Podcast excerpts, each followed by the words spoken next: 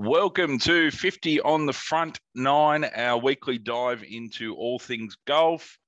Thank you for taking the time out of your day to tune in. Matthew, how are you, buddy? Well, thank you. How are you? Mate, terrific. Very, very wet on the weekend, mate. Would give me your course analysis. We obviously got out there both days. Was Saturday probably could have been held off, or you were happy they went ahead with it? Oh, I was happy enough they went ahead with it, Yeah. but it was it was bloody wet. Like I, Mate, I, it was um, miserable. I ended up, uh, you know, I tried for probably the first five holes and then just gave up and messed around for the entire rest of the round, just purely because it was like it was just a bit ridiculous. It was a bit ridiculous. So Yeah. uh, Sunday Sunday was good. Uh, Saturday was just uh, was just a bit silly, mate. It was dead set like a an F forty five workout. You're pushing that cart through the mud. you're um you're, de- you're you're knee deep in it, and then uh, to to go with that, the front nine was the windiest I've seen it. I've been out on the back when it's pretty windy, but the front was just was just blowing a gale. So not a good combo. It was a two hour two hour forty minute front nine, and and I pulled the pin after nine. I was uh I was on fifteen points. So I wasn't going terrible. It's just um, pretty miserable. I'm not about them five hour rounds anymore, Matty. I, I think we need to out. uh, That's probably the the weakest part about golf. Uh, I think the long rounds they just drag out sometimes. yeah, they can do. Uh, I mean, it's it's a hard one, isn't it? Because it's it's not the end of the world getting out of getting away from home for five hours with a group of four of Mm. your mates. But it's the, the annoying part is when you're stuck behind people. Like, it, yeah, it is annoying. Like if it was five hours and you weren't held up in that five hours, you'd think it's just normal. But it's the fact that you're being Yeah. held up and it's slow. So pretty crazy. Let's uh obviously you got a bit in yourself. I watched a fair bit of the weekend's tournament. This Kokrak, he's been popping around for for a while, mate. I don't 60 he hasn't had too much success on the tour, but 60 to 1, it's probably the best betting sport uh, of all time, to be honest, mate. The value you can get. So uh, 10 under, you were predicting a pretty low score. Um, conditions were pretty similar, mate. Did anything surprise you with the with the course? no, not really. It sort of played how we thought. The actual, you know, external conditions, um, like the elements were were pretty decent, but the course played how we thought. It was a pretty long par, seventy, par seventy, I believe. It was like seventy five hundred yards or something, which is pretty long for a seventy. So we thought that the score would be a bit closer to par, and that's Yeah. the way it went with that. Yeah, Jason Kokrak winning at ten under. He's been knocking around for a while, actually. Uh, you know, he's been around for long enough. Um, Mm. And yeah, he's always, you know, always regularly sort of in that, you know, the top 50 sort of bracket, like knocking around all the time, but never really shooting the lights out. But I mean, it's a pretty good one to win, really. Like when there's a slow score like that, uh, you know that you've had to play pretty well to beat others because, you know, 10 under is not exceptional by tour standards. hundred percent. Because he, he was kind of hanging around in that third round. I, I thought for all money, your pick, uh, Scheffler would have would have come out like uh, of the finishing seven or eight players. He was definitely definitely the pick of the lot. Um, God, he's a good ball striker, mate. You you've been watching him for a while, but he's had a great little six months, hasn't he? Yeah, he's a really good player. Um, one of those bit, you know, a bit like, you know, Patrick Reed and stuff like that. They're just like real battlers. Like they, um, Mm. like getting into those tournaments and they you know they regularly grind out those you know top 10 finishes like Louis Oosthuizen Yeah. and stuff they don't do anything exceptionally ridiculous with their game they're just always thereabouts he had the did he have the course record in the second round? You were telling me. he did he shot the course record 63 or something which is obviously not exceptional but obviously for the way that course is laid out um, like say it's quite a hard course so Yeah, yeah shooting the course record good on him um, yeah, good, mate. You've done that a few times. no, no, absolutely not. Maybe personal records every time, every time you break them, but not, not course records. No. Love it. Uh, Kevin Tway, oh, he was obviously eight under. Uh, Kramer Hickok, uh, he's been pretty pretty consistent lately. Uh, It's a name that's been popping up a bit. Yeah, he's sort of relatively new on the tour, only being on, I believe, this year and maybe a bit last year. But he had that, Yeah. you know, that um seven hole playoff with Harry English uh, earlier in the Harris English earlier in the year. Um, Yeah. The one, yeah, it was a ridiculous playoff. Actually, they just kept going neck and neck, and they were holding stupid putts to half, and then that, and then English obviously hold that really good putt, like twenty footer or whatever, on the seventh or eighth playoff hole. I can't remember now, but um, obviously a pretty good competitor. I think it was around 600k for fourth, mate. So he's not going to be uh, short of a dollar for a little bit, which is good. Um, Martin Trainer, six under.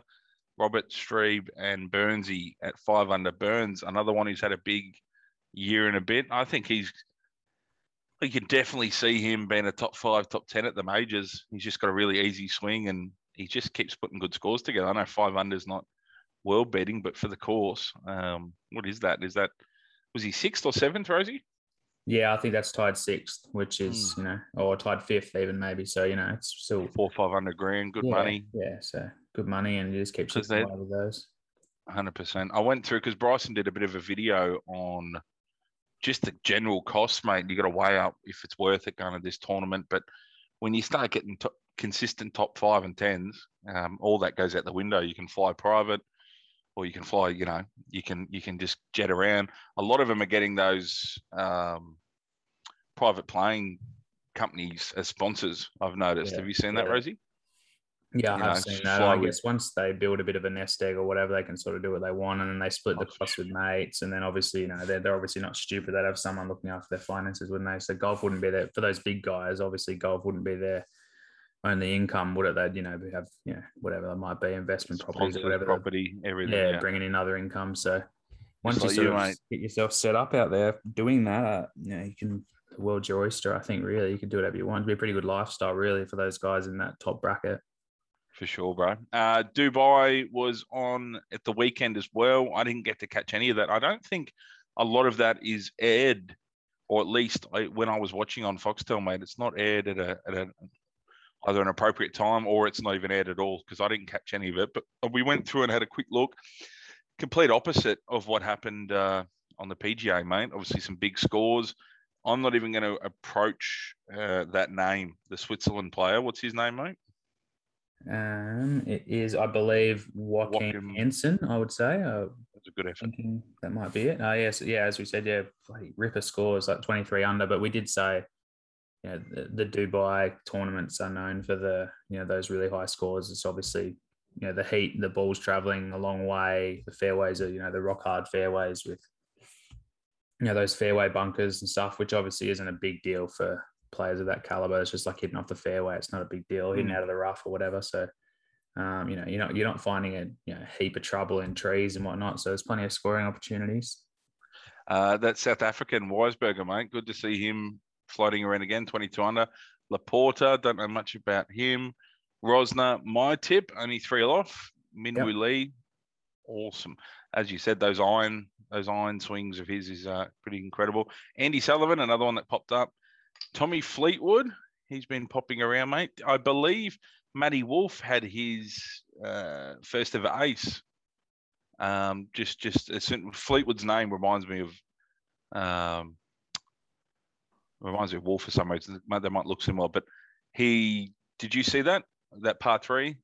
I didn't actually catch that. I did I did see something on Facebook. I didn't end up watching it, but I, I did see that it happened. Yeah, um, good He on him. must be. I know he's relatively new on the thing, but that's pretty pretty cool. First PGA ace is uh, something to behold. It's pretty good. It was just dropped in on the front of the green, three bounces rolled in. It was um, pretty nice. But yep, good to see Fleetwood with a top 10, 19 under. He's in the money this weekend as well in the betting, but we'll get to that in a sec. But um, I'm going to have a weekend off the comp, Rosie. I'm just going to do a bit of practice. I'm mo- we're moving into that new place, so I've got to buy some, go shopping and get some stuff for the place. Um, so I will, I'll be down there having some arvo holes, but I'm going to leave the comp. What are you doing? Uh, yeah, I'm leaving the comp line as well. Um, I'm actually going to Cool. have a few weeks off the comp and golf in general. My back's been playing up quite a lot, so I'm just trying to actually, for once, give it a proper chance to recover a little bit. I, I tend to, I'll just give it two days and then be straight back into it, and it just keeps accumulating and getting worse. So I'm just going to give it a break. Um, yeah, I'll be down in Goulburn with Fred Peters. Uh, he's playing his Yeah, first good. Jack Newton um, Junior Golf Tournament on the weekend. Uh, two day event like Saturday, Sunday. So split tee time on uh, Saturday, tee off early, and then Sunday, tee off the later tee time. Um, Beautiful. Yeah, You'll be to see how staying down there. yeah, so the three of us, I'll go down. Fred, um, Josh, and I will go down, stay the night, yeah, on the Saturday night. So good. Yeah, good, bro. I love that. That's awesome. So he'll uh, make a big week for him, mate. Got the peas, and he'll be um hopefully getting a win. What what's the setup there, mate? Is it uh, he had to qualify to make the tournament, or No, it's just a you apply like you can play in it. Those are those tournaments you can play in them whether you're a plus five handicapper or a 36 handicapper for the juniors. It's all just um all about you know like getting them into ex- experience in tournament golf Cool. whatever and stuff, which is really cool. Like all the young kid, local good local young kids are playing in them, like Toby Farrer and Imogen and Oh, good, They're good, good, good. so, yeah, it's a good thing to be around. Awesome, brother. Uh, Georgia, this week we got the RSM Classic. Uh, I believe the first tee time is late Thursday evening. So if you're listening to this, probably 12 hours time. Sea Island Golf Club, Rosie. Pretty big purse though, mate. We're still seven. The, the money in golf, I say it all the time, but it's bloody incredible, mate. So you can, they should be sending thank you notes to Tiger every day of the week. 7.2 million for a run of the mill. Like it's a good tournament, but um, you know, just a stock standard PGA event. We're getting 7.2 mil. Talk us through the course, mate. You had a bit of a dive at it earlier. Yeah, um, I did have a little look. Um, obviously, being a you know a C course, it's obviously got its challenges. They actually have three courses. So what happens is, so they play this, um, the first two courses the first two days, and then the C course is the Saturday Sunday. So they play three different courses in the one event, um, all like you know within the same course as such. Um, Yeah. which is pretty cool. I, I, I like that. It's you know it can sort of promote lower, you know, not as those ridiculous scores because you're not getting used to the same conditions, same holes four times in a row. Uh, so I'm Yeah. expecting, you know, more of a mid-teens, low, low to mid-teens score this weekend, similar to last weekend. Perfect. Will be, you know, good viewing. I sort of prefer that sort of viewing myself, to be honest. I prefer seeing them, you know, have to. No, you Yeah, I prefer seeing a 68 being a, an unreal round instead of 62, 63, something silly like that. But just go through the odds, mate, from the top for Georgia. Then we'll touch on uh, the Dubai event as well, legend. Yes. So we've got, um, so leading the market, Scotty Scheffler and Webb Simpson, both $13. Uh, yep. Cameron Smith, 17 Louis Oosthuizen, 23 Corey Conners, 26 mm-hmm. Harris English 26, Russell Henley 26, and then from there on, you know, that's still quite a decent field. You got like Adam Scott, Justin Rose, uh, all those guys sort of heading out the betting further out there, which is you know, it's not a not a terrible field by any stretch of the imagination. No. So um, some value to be found, I would say, which we'll get to a bit later.